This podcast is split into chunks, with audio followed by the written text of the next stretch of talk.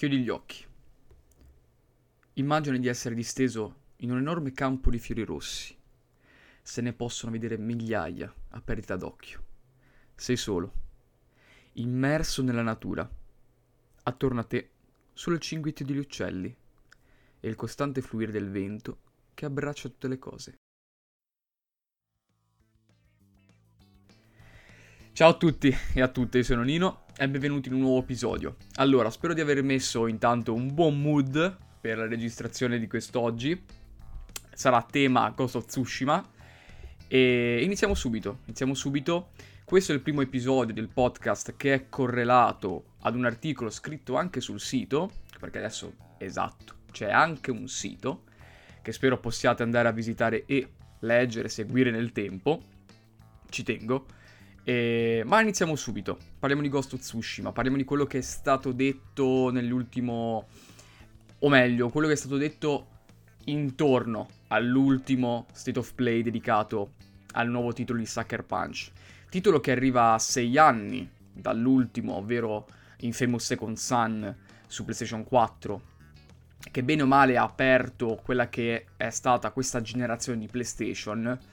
Sì, è arrivato nel 2014, non proprio al lancio, ma se vogliamo è la prima vera esclusiva che ha fatto capire cosa fosse possibile fare su PlayStation 4, salvo poi arrivare al 2015 con Bloodborne, eccetera, eccetera. Ma se vogliamo trovare un vero punto di inizio che non fossero remastered o i titoli a mio avviso abbastanza poveri del lancio, allora quello è Sucker Punch eh, e quello è Infamous Second Son di Sucker Punch. Lui con la sua espansione Last Light, eh, che ho anche preferito di più rispetto al titolo originale.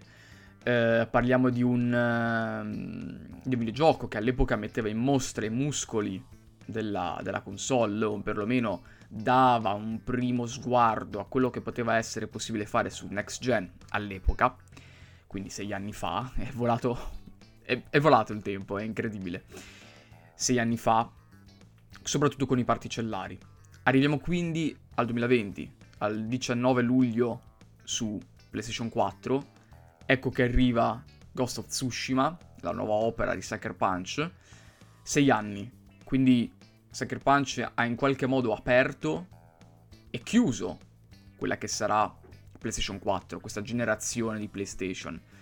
Un po' per fortuna, un po' per calcolo, chi lo sa. Immagino sia tutto stato eh, un caso, più che una, un piano premeditato, ecco. Ma of Tsushima ci mette davanti a, come dicevo nell'intro, no? Eh, nel mood che ho voluto provare a dare a questo episodio in un mondo bellissimo, in un mondo ricco, una vegetazione colorata, in un costante movimento. Questo movimento permea tutta l'opera. È qualcosa che fa parte anche delle meccaniche di gioco. Il vento, l'abbiamo visto. Questo vento che ci trasporta, ci, ci guiderà all'interno del mondo di gioco, del, dell'isola di, di Tsushima.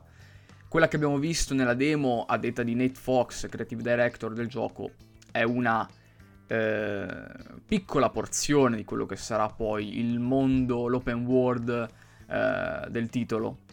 Quindi il vento che ci guida attraverso i, i vari angoli, i sentieri del, dell'isola, eh, fa parte proprio del, del gameplay, perché una cosa che adoro di questo titolo, pur non avendolo ancora provato, è l'estrema pulizia a schermo sono veramente pochi gli elementi che vedremo a schermo, a parte la barra della vita classica, eh, la volontà del personaggio che permetterà a Jin, eh, Jin Sakai, protagonista dell'opera, di eh, fare delle mosse micidiali oppure recuperare un tot di vita. E infine le, le pose di combattimento, eh, qualcosa che si è già visto nel mondo dei videogiochi ma non è così comune perlomeno non è, è qualcosa di nuovo, se vogliamo, all'interno dei first party eh, PlayStation. Quindi un vento, costante movimento, eh, questo è un, un elemento eh, che fa parte ehm, dei vari spunti di, di ispirazione che Sucker Punch ha avuto quando si parla di un titolo a tema samurai. E quindi la prima cosa che eh, andiamo a notare è la somiglianza o comunque il richiamo costante alle pellicole di Akira Kurosawa, cineasta giapponese eh, che se vogliamo ha un po' dato il via a quello che è il cinema samurai, i nobili guerrieri giapponesi che guidati solo dall'onore del loro signore, del popolo, eccetera, eccetera. Una delle caratteristiche di, delle pellicole di Akira Kurosawa era infatti il costante movimento. I protagonisti dell'opera potevano anche essere fermi, statici, ma intorno a loro il mondo era sempre in movimento. La pioggia, il, il vento, appunto, le persone sullo sfondo. Non c'era mai nulla che, che non si muovesse. C'era sempre qualche dettaglio che dava quel senso di movimento che Sucker Punch sta cercando o ha cercato di trasmettere all'interno di eh, Ghost of Tsushima. Ma pur essendo questo un mondo bellissimo a primo impatto, idilliaco, ricordiamoci che è un'opera che si rifà a eventi realmente accaduti, ovvero l'invasione del, del popolo mongolo nei confronti del Giappone. Eh, siamo quindi intorno alla fine del 1200, 1270 all'incirca, ed è il momento in cui l'isola di Tsushima, di Tsushima e il Giappone intero si vedono affrontare, vedono affrontare, eh, devono affrontare la, l'armata eh, dei guerrieri mongoli, che dal loro punto di vista stanno portando eh, libertà eh, al popolo giapponese. Insomma, è quello che un, ogni invasore direbbe per giustificare eh, l'invasione. Insomma, c'è sempre un qualcosa di positivo nell'ottica di chi sta invadendo. Eh, come se fosse qualcosa di richiesto, insomma. Quindi abbiamo un mondo che è stato, cer- che è stato eh, rappresentato nel modo più realistico possibile. Ed è proprio questo il fatto. Abbiamo un mondo bellissimo, idilliaco quasi, con queste sfumature di colore che cambiano, che, eh, con questo continuo movimento, ma è qualcosa che il creative director, Nate Fox, ha voluto sottolineare affermando che eh, il mondo in cui viviamo oggi è così, è, è sempre stato così e non ce ne accorgiamo in qualche modo, oppure lo diamo eh, per scontato. Ed è qualcosa di veramente bello come, come messaggio da trasmettere. Ma chiudiamo questa parentesi e torniamo a, all'invasione mongola. Ci ritroviamo davanti a un nemico che può contare centinaia di migliaia di soldati a sua disposizione. Noi siamo soli. Avremo dalla nostra parte pochi, pochi alleati, ma per la gran maggior parte del tempo saremo da soli. E allora come possiamo, noi samurai, così devoti all'onore, poter contrastare un nemico che ci sovrasta, ci supera in qualsiasi eh, ambito, armamentario, numerico? Beh, imbracciare il fantasma. Sarà interessante vedere come Jin Sakai, protagonista quindi di, Saker- di Ghost of Tsushima, abbandonare i suoi valori da samurai, vederlo eh, combattere una lotta interna tra il guerriero, l'onorevole guerriero cresciuto sotto i dettami dell'onore, e il fantasma, quello che possiamo poi alla fine definire un ninja, comunque un, un assassino, qualcosa che eh, non è non è, è proprio lontano dalla figura del, del samurai. Ebbene, la storia eh, di Ghost of Tsushima ruota intorno a questa dualità, a questo scontro interno tra il samurai e il fantasma. È stato detto che tecnicamente a livello di gameplay sarà possibile giocare l'intero gioco utilizzando quelle che sono le tecniche eh, del samurai ma è stato sottolineato che questo sarà estremamente difficile. Per la maggior parte dei giocatori, perlomeno, perché poi sappiamo che arriverà il tizio super skillato con la chitarra di eh, Guitar Hero, e, o quello che, eh, non so, usa la pedaliera dei Riding Games per finire Ghost of Tsushima nel livello più alto di difficoltà. Insomma, E di difficoltà eh, voglio un attimo parlare perché si è detto che questo sarà un gioco estremamente difficile. Come noi possiamo uccidere in una manciata di colpi, a nostra volta possiamo essere uccisi con lo stesso numero di colpi. Eh, nella demo si è visto un, un, protagonista praticamente invincibile che riusciva ad abbattere i nemici con un solo colpo di spada, di katana, anzi.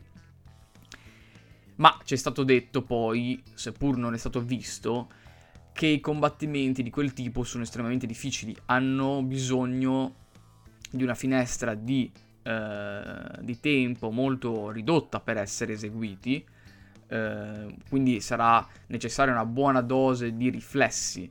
Eh, è stato detto che quindi chi giocava alla demo, un tester di Sucker Punch, eh, estremamente dotato, ecco perché abbiamo visto un Jin Sakai eh, molto molto potente, ma alla fine è proprio quello anche il bello, no? Vedere questi scontri eh, tra, tra guerrieri, che possono terminare in pochi istanti. Basta quel minimo errore, quel minimo battito di ciglia, se vogliamo, per concludere uno scontro. Cosa che fa parte poi eh, dell'epopea samurai che i film ci hanno sempre eh, dipinto, insomma. Ma dicevo, il livello di difficoltà, perché questo gioco avrà dei livelli di difficoltà, che quindi, nella mia ottica, va un po' a cozzare con l'idea di un mondo così bello, ma insidioso dove appunto, essendo sempre in inferiorità numerica, eh, può ucciderci in qualsiasi istante. Possiamo incontrare un gruppo di guerrieri mongoli, eh, facciamo anche 5, 6, 7 guerrieri, comunque un gruppo che ci sovrasta e ucciderci all'istante e poi vedi che ci sono livelli di difficoltà che immagino vada da facile a difficile. Quindi non so come siano riusciti a equilibrare queste due cose, perché alla fine fa parte della narrativa, essere sempre in costante inferiorità, essere sempre in pericolo. Sarà interessante quindi vedere come eh, Sucker Punch ha dosato questo, eh, questo elemento. Parlavamo però degli scontri 1 a 1, che poi fanno parte della, appunto dell'epopea samurai eh, saranno presenti scontri eh, di questo tipo, quindi guerriero contro guerriero e basta. Immagino siano le boss fight a questo punto, dove dovremo studiare letteralmente il nostro avversario per averla vinta. Questi saranno gli scontri più impegnativi e più cinematografici dell'intera opera. E parlando di cinematografia, eh, Naughty, Do- eh, Naughty Dog, scusate, Sucker Punch ha inserito anche un, uh, un, filtro, una modalità in bianco e nero che, maggior, uh, che dà ancora maggior uh, richiamo, dà un maggior richiamo a quelli che sono i film di Akira Kurosawa e comunque degli, degli anni 50-60 in cui questi film spopolavano.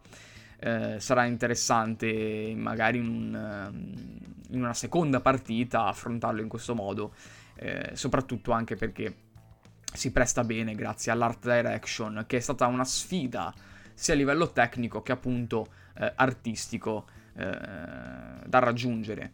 Eh, sono curioso veramente di vedere come l'hardware PlayStation 4 è stato sfruttato per permetterci di avere cotanta bellezza.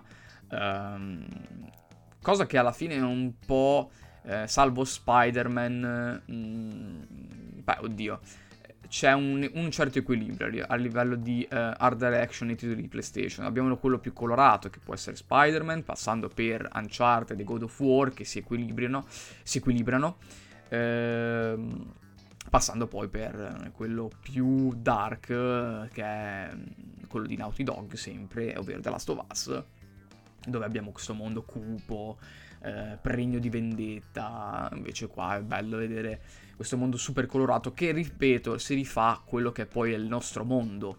Ehm, quindi delle dei consigli che Nate Fox, creative director del gioco, ha voluto dare ai giocatori per potersi in qualche modo godere, preparare ehm, all'avventura in Ghost of Tsushima, semplicemente prendere bagagli e burattini, andare in un posto isolato, lontano dalle persone, ah che meraviglia, so del pensiero, e godersi la natura.